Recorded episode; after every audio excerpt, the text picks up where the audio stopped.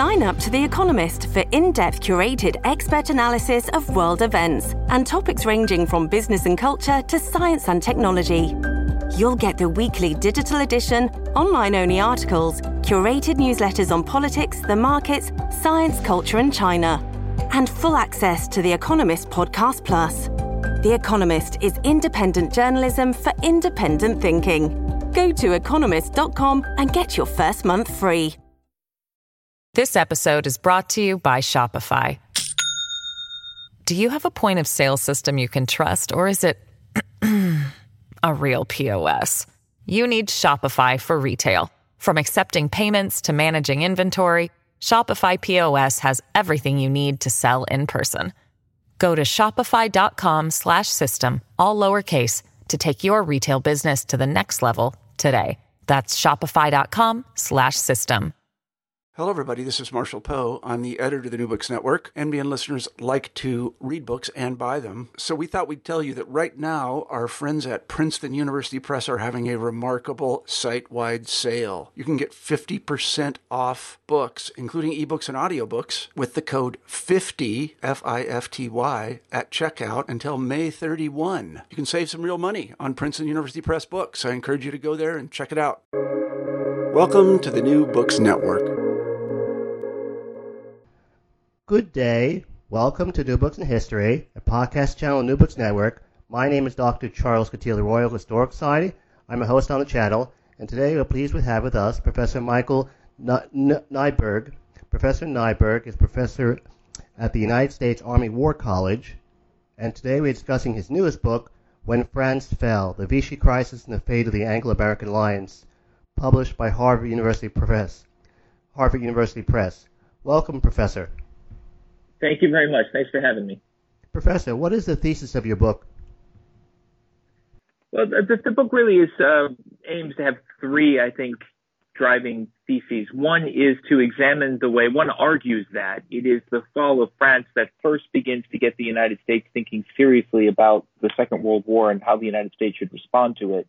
The second looks at the way that Vichy and America's relationship to it really is driving a lot of American behavior in the early stages of the war.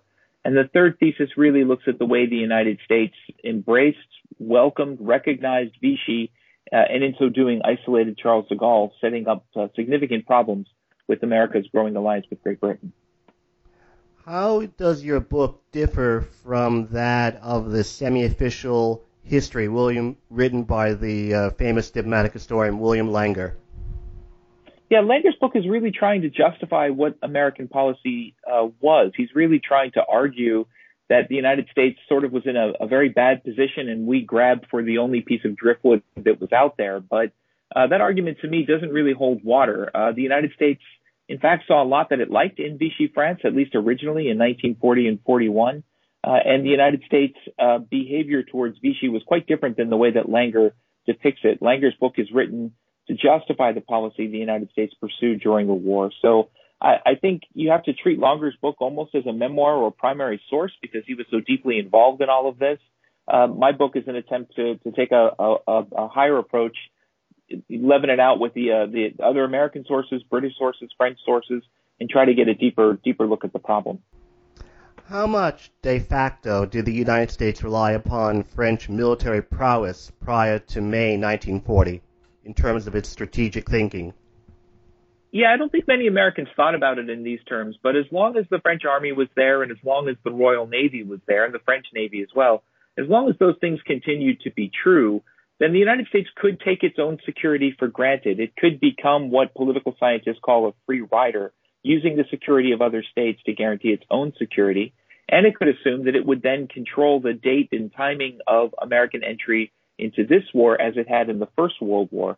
So when France fell, all of those assumptions just collapsed overnight, and everything that American planning had been based upon just simply disappeared, and it created this this great moment of panic inside American strategic circles in 1940. Why did FDR send Undersecretary of State Sumner Welles on a peace mission to Europe in the spring of 1940?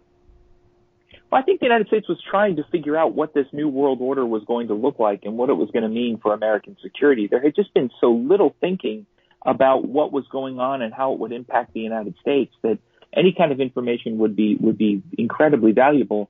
As North Africa became of interest to Americans, we really had nobody in, in the American diplomatic or intel systems that knew North Africa, that spoke the languages, that knew the players. So it really was a kind of start from scratch. And I think that uh, is indicated by the way that the Office of Strategic Services, the forerunner to the CIA, gets going. It's very informal. It's very, um, you know, its nickname is Oh So Social because it's a bunch of wealthy Ivy League people trying to figure out what's going on between martinis. So Welles is, a, is an intelligent, thoughtful, capable diplomat. He's one of the people that's going to try to help figure this out for us. How did FDR initially react to the fall of France? Well, once he got over the shock of the fall of France, uh, and and that took some time, he really began by by pushing for spending bills, by pushing for the Burke-Wadsworth Act, which introduced conscription, uh, by starting to really change the dynamic. Because by that point, the American view towards the war changes. So the fall of France eliminates much of what's left of the isolationist kind of uh, sentiment in the United States. FDR removed his Secretary of Army and Navy and replaced them, Secretary of War and Navy, excuse me, and replaced them with two new people, uh, both of whom were Republicans, to try to build an American version of a coalition cabinet. Uh, so he takes a much more aggressive, much more offensive view because he's now aware that the timing of the war, as I said, the U.S. no longer controls. How did American officials like um, Robert Murphy of the State Department react to the emergence of the Vichy regime? Well, I think Murphy is one of the key voices, at least early on, telling FDR that there might be a way in which we can work with Vichy. There might be a way in which some of their goals, their anti-communist goals, uh, their their uh, anti-Charles de Gaulle goals, that those things overlap with the United States. And Murphy's really the only voice in the United States system that really does understand at least some of the players. So Murphy's support for a positive relationship with Vichy is very, very important in those early couple of months. How and why did the initial American view of the Vichy regime differ from that of the UK? The British right away saw something in Charles de Gaulle that they admired. De Gaulle came out as a, a firm anti-Vichy voice. De Gaulle, of course, came to England, spoke on the BBC, gave that wonderful uh, speech on June 18th in which he, he he really did predict what was going to happen, that France had lost a battle, but France had not lost a war, that this was a world war, that sooner or later uh, the, world was going to join France in this effort to remove Germany and destroy Nazi Germany. Um, so they, they very much liked Charles de Gaulle. The Americans, on the other hand, hated de Gaulle. Uh, they didn't really understand what it was he was trying to do. Uh, they didn't like the fact that de Gaulle claimed to be leading France with no no authority behind him at all. So the, the, the American papers on de Gaulle, really up until 1944, are are kind of shockingly anti Charles de Gaulle. They accuse him of of every crime under the sun. So that sets the United States and Britain off on completely different directions in regards to policy towards France. In the book, you cite four key reasons that American officials gave for their policy of cooperation with the Vichy. What were they? Uh, well, uh, the, the, most important, I mean, is that the United States argued that, that keeping a door open to communication with Vichy was critical for America's own security. Uh, that meant that the United States wanted to know what Vichy France was going to do with its empire, which included Dakar, Senegal, it included Martinique in the Caribbean, what France would do with its fleet, uh, those kinds of things. So the argument was as long as we had an open relationship, as long as we were talking to them, we would have some influence over Vichy's behavior. There's also an argument that we could use our relationship with Vichy as a kind of backdoor communication with the British. The British had a very strange relationship with Vichy France uh, attacking the French fleet at Mers el Kebir in 1940. But Churchill never really gave up on the hope that, that Vichy would become eventually an, an American and British ally. So the argument was that, that we could use that as a kind of backdoor for, for communications between the British and the French. I argue in the book that none of these things really worked. Uh, the British didn't use the United States as their back channel to Vichy, and no matter what the United States did, uh, we had very little influence over the behavior of Vichy officials. Why initially did American officials like Secretary of State Hull and United States Ambassador to Vichy, Admiral Leahy, trust Marshal Pétain?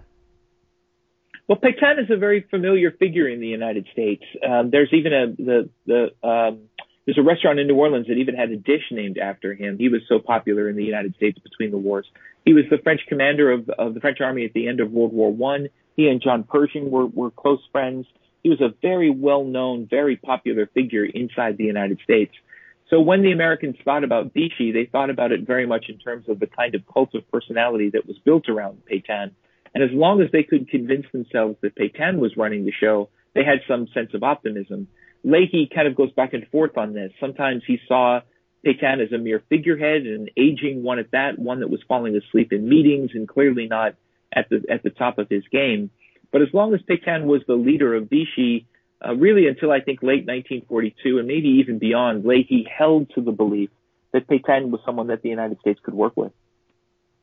Why did American officials decide to send food shipments to French North Africa in early 1941, even though the British were opposed to it? Yeah, this is another one of those carrot and stick kind of arguments. The United States knew that um, food was the biggest concern for Vichy officials, that most of the food in southern France and in North Africa found its way one way or the other into German hands. So the Americans hoped to use food as a carrot to kind of begin to lure Vichy over a little bit more to the United States side. Uh, the British were convinced that that food would end up in German hands somehow, so that the United States would be materially aiding the German army if it if it began this kind of food and even some oil shipments into North Africa. So right from the start, there's a there's a real controversy between the United States and Britain about whether aid to Vichy is going to help pursue what the Allies want to do, or whether all you're really doing is indirectly assisting the Nazis. Why did American officials not break ties with Vichy in the aftermath of the so-called Paris Protocol between Admiral Darlan and Hitler? Yeah, these are these are agreements signed between Vichy and uh, the Germans that go far beyond um, mere kind of passive cooperation. These are agreements that Darlan signs to uh, really make Vichy France an active and complicit agent in the German war effort. Uh, the two reasons are number one that um, the, the, protocols never really do go into effect. That is, they're signed, but they're not they're not ever actually implemented. Uh, and the other, I think, is that the Americans were were at that point feeling themselves stuck. That there wasn't a, a viable alternative policy at that point. But it is things like the Paris protocols that make people like Ambassador Leahy, that make Sumner Welles, whom you mentioned earlier, realize that everything the United States had done in regards to Vichy had just been a manifest failure. How did American officials respond to the Japanese occupation of parts of French Indochina in the early summer of 1941? Yeah, this is what I mean when I say that, you know, as I was doing the research, you sort of find out that everything ties back to Vichy, or almost everything ties back to Vichy in one way or another. Uh, it is the Japanese occupation of Indochina, which was then a French Vichy controlled uh, empire, part of the empire, uh, that drove the United States to do the final acts of the, the oil embargo and, and all of the, the pressure that they were trying to put onto Japan. But the reaction in the American press and in the American diplomatic corps is fascinating. They sort of don't blame the Japanese. That you know, here is a here's an opportunity for Japan to to get a piece of territory at very low cost. What they are is appalled by the Vichy officials in Indochina who simply roll over, who simply don't do anything to stop it. So it's another indication to them of Vichy's unwillingness to, to do anything to help the Allies at all, and an indication that Vichy is just a broken reed on which to try to build a wartime policy. Why did Secretary of State Hull react so forcefully, one is uh, actually tempted to say hysterically, to the Gaullist occupation of two tiny French islands off of the coast of Canada? Yeah, those islands are Saint Pierre and Miquelon. They're off the coast of Newfoundland. And um, when de Gaulle occupied them, Hull wanted to create this kind of U.S. Canadian force to push them out because, in his view, they had no legal right to be there. This is one of the hardest episodes to understand, I think. Churchill couldn't understand why Hull reacted the way that he did. De Gaulle certainly didn't understand it. FDR certainly didn't understand it. Uh, I think what Hull was trying to do is hold to this Vichy policy of his uh, and if de Gaulle occupies those two islands, if the Free French take over those two islands unopposed, it really does threaten the policy that he's putting in place. I think he was also very angry at the general principle that FDR stood up uh, with de Gaulle and with Churchill rather than with his own Secretary of State. So Hull actually drafted a letter of resignation, though he never gave it to the president. But everybody that was close to this incident just couldn't believe uh, how thin-skinned Hull was on this issue, uh, when having the Free French take over those two islands was a notably good thing for the Allied war effort. How did Vichy respond to the American entrance into the war in December 1941? It's a complicated story, and this is again the kind of murkiness of Vichy. Um, some senior Vichy officials tried to tell the American officials that that, that that didn't need to change anything. Pearl Harbor didn't need to change anything. That the basic relationship between France and the United States could remain the same. Uh, others who were a little smarter could quickly begin to figure out that sooner or later Pearl Harbor was going to mean that the United States would get involved not just in the Asian War but in the European War. And it didn't take a great genius of a strategist to look at a map and figure out that North Africa was one place potentially where the Americans might decide to start their war. So it opens up a, a wide range of possibilities. But again, the main problem for American officials like Robert Murphy, like some of the spies that go into North Africa early on, like Leahy in, in Vichy itself, it's just very, very hard to read what these Vichy officials are going to do because they're stuck between their, their desire to see France liberated and their fear of what the Germans could still do to them, of course, because the Germans still occupied Paris and Lyon and, you know, most of the central uh, and northern French cities. And they also had still tens of thousands of French prisoners of war back in POW camps. So it's a very, very odd position that Vichy is in. How did the American State Department react to the return to power of Pierre Laval in May of 1942? Yeah, it's kind of fun going through doing the research uh, to see the ways that American officials describe Laval, a man that virtually everybody just loathed and detested, a, a really nasty, unpleasant guy. Um, when Laval came back into power, he did so with German support. Uh, that's the moment when Leahy and Vichy cabled back to Washington and said, look, if, if, if Laval is coming back into power, it means that Pétain is not the strong force we thought he was. This means the Germans really are calling the shots. And this means that Vichy is not the kind of neutral state keeper of French traditions that we thought it was. It is instead a kind of wholly owned subsidiary of, of the German government.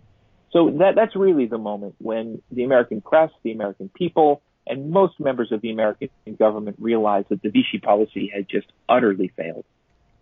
This episode is brought to you by Shopify.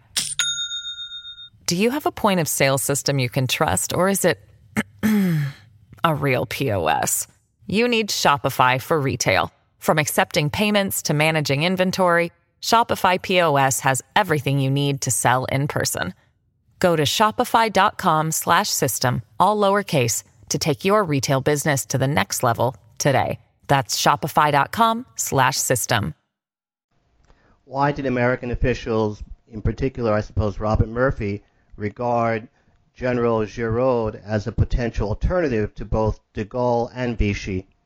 Yeah, Giraud is this figure that kind of drops out of the sky for the Americans. I mean, almost literally. He's a, a general uh, who's captured in 1940. He then escapes from this prison in Dresden. He makes his way to Vichy. He meets with Laval and Pétain. He realizes Vichy is just this, this German satellite. That's all it is. Escapes again, gets out of Vichy, literally with the Gestapo chasing him, gets to London, and he just looks to the Americans like this shining star. He looks the part. He looks like a soldier. He, he behaves like a soldier. He walks like a soldier. He's not Vichy. He's not Charles de Gaulle. He's not part of the corrupt uh, Third Republic government that had run France before World War II. He very much looks the part. So it's easy for me to see how people like Murphy and, and Leahy and others would have looked at Giraud and said, if we can just get this guy to do the kinds of things we need him to do, if he can play the role we need him to play, he's the perfect guy for us. And the British, I take it, did not react in that way at all. No, the British knew full well that Giraud looked the part, but uh, Giraud had no political skills whatsoever. Uh, they knew that he and de Gaulle hated one another, and they had already placed their bets on de Gaulle. Uh, and they figured that as soon as push came to shove, uh, the Americans would see that Giraud was, as one Frenchman described him, nothing more than a cold artichoke, rot- rotten. The, as you peel the layers back, you, you reach the rotten core. So this was a guy that uh, looked very good on camera, um, talked to the media reasonably well, but in terms of thinking strategically, uh, Giraud was not the guy. And Giraud had, Giraud's vision for the war was very different from what the British and the French wanted to do. Uh, he had a very different plan of liberating France first and then going to North Africa. So there was simply no way that that that Giraud was going to be that guy on the military level, and Giraud was unwilling to play the part of a kind of political figurehead. He wanted full control inside any place that was uh, French territory. He wanted to be over Eisenhower in the torch operation, uh, and there was just no way that the Americans and British could give him what he wanted. How would you characterize, in terms of quality and effectiveness, the uh, intelligence network that Robert Murphy set up in North Africa? Um, you know, it's amateurish. It's uh, they're not professional spies for the most part, with one or two exceptions. Uh, they're people who had been. One guy was a jewelry salesman. One guy had been running the Coca-Cola distri- distribution system in Marseille. Um, they're not professionals, uh, and the information they bring back is largely the things that they can observe: the number of Vichy troops, the number of ships coming in and out. What they can't observe is what the Vichy officials themselves are thinking and what they're likely to do once the shooting starts in North Africa. So it's the start of something. Uh, they do produce some very valuable intelligence. They make some important contacts, including a man named Charles Mast, who is uh, one of the senior French generals in North Africa. But there's a lot that they don't know and a lot that they simply can't know. So when the intelligence comes back to Eisenhower's headquarters, Eisenhower is sort of trying to figure out what this intelligence picture is telling him, and it doesn't add a whole heck of a lot of clarity. And how um, familiar was Vichy with this intelligence network? Did they know about it pretty much? You know, it's hard to know that. I did find some Vichy intelligence files in Paris, and they had a pretty good picture of what the United States was up to. Uh, they misjudged where exactly and when exactly Operation Torch would begin, but they certainly had it as one of the possibilities of what the United States might do. Uh, they had a reasonably good picture What's interesting is they began from assumptions that were faulty assumptions too. They began from the assumption that the United States would go Pacific first. They began from the assumption that uh, the United States would not have sufficient shipping to do anything on the size of, of Torch. So they began from some assumptions that uh, did not hold up to, to, to scrutiny too well because they misjudged what the Americans were about to do. But some of the, the hard, harder intelligence, some of the more specific intelligence, actually did a reasonably good job of of building up uh, a facsimile of what the American order of battle might look like and what the United States might do once it once it got to North Africa. How did Vichy respond to the torch landings in North Africa in, in November 1942? It's a complete mess. Uh, I, I talk about it quite a bit in the book. There are some French commanders who cooperate with the Allies. There are some that order resistance to the Allies. Uh, there's one one French general who records like in the morning we we we are we're fighting Germans, in the afternoon we're fighting nobody, in the evening we're fighting Germans again. This you know, this is all mad. This is all just crazy stuff. So uh, there's there's a lot of confusion. There's a lot of uh, um, just sheer chaos as they're trying to figure out who's issuing orders, whose orders do we obey, uh, how how important is the authority of Vichy. It, it's a very very very confused situation. So it's a mixed bag um, until Darlan comes on the scene and, and finally begins to make some higher level strategic decisions. But Ernie Pyle, the great American war correspondent, was there and, and just describes it as an absolute mess. Nobody knows what's going on. Uh, nobody knows who's giving orders. Nobody knows whose orders are valid. It's a very confusing couple of days. And I presume that helps to explain why American officials Eisenhower and Mark Clark decided to make a deal with Admiral Darlan. Yeah, absolutely. They they they don't expect to find uh, Darlan there. They actually expected that Giraud would come from Gibraltar. Uh, Giraud refused to come from Gibraltar. Charles de Gaulle refused to come from London because both had been kept in the dark about this. Uh, nevertheless, there's Admiral Darlan, a guy that nobody particularly likes. Uh, most people want to throw him in jail, but he has that that power and that ability to put a stop to all of this. So it's a big gamble that the Americans take. And again, Langer kind of describes it as uh, we were we were just cutting a deal with the devil for, for just a few minutes just to get this done. But I think the evidence clearly suggests that, that the United States and Admiral Darlan uh, fell into a pretty productive working relationship together, and the United States could well have kept Darlan in power for a very long time. Uh, as one British official said, once bought, Darlan stayed bought meaning that he went from being a German puppet to being an American one. How did American domestic opinion and British opinion, official and unofficial, react to the deal with Darlan? It's it's a horrible reaction. It's um, I think it's Edward R. Murrow who says, "Are we fighting the Nazis or are we sleeping with them?" Uh, dealing with Darlan just makes a mockery of everything the United States claims to be fighting for. So Roosevelt tried the best he could. He used words like temporary five times in, in the in the talk that he gave about this. He made sure that nobody called this a treaty or an accord or anything like that. It was a temporary agreement only. Uh, everybody knows this is this is not going to go over well in the United States. It's not going to go over well in London. It's not going to go over well in France. That that the United States is willing to take one of the most loathsome figures in Europe at that point and cut a deal with him, not only to let him stay in power, but to let the entire Vichy system remain in power, even as the United States is, is pursuing the, the Nazi armies and Italian armies across North Africa. When and why did American officials detach themselves from backing General Giraud and very reluctantly agree to deal with uh, General de Gaulle?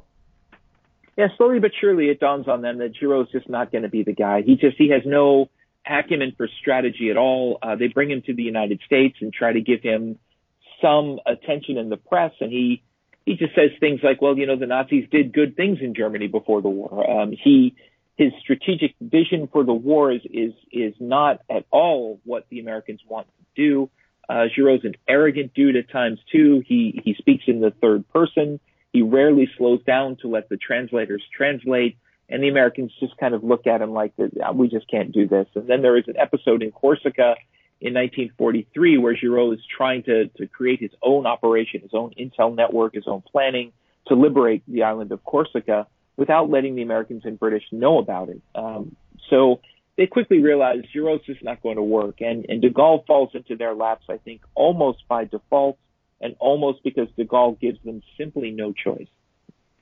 Would it have made a difference to American policy if de Gaulle had been more diplomatic and emollient in his dealings with American officials? Well, it certainly wouldn't have hurt. Uh, de Gaulle had a gift for the offensive gesture. Um, he he did not fully trust what Roosevelt and, and Churchill were doing in regards to France. He wanted to be sure that France emerged from the war as a liberated country along the lines of Norway and not an occupied country along the lines of Italy or Germany. Uh, I, I think a more diplomatic Charles de Gaulle might have been able to smooth over some of the edges, but that wasn't the game that de Gaulle was playing. He was trying to make it perfectly clear to the Americans that French people would make decisions about the future of France, not Americans or, or, or Brits. So I think it would have helped a little bit, but I think it would have been inconsistent with what de Gaulle was trying to do.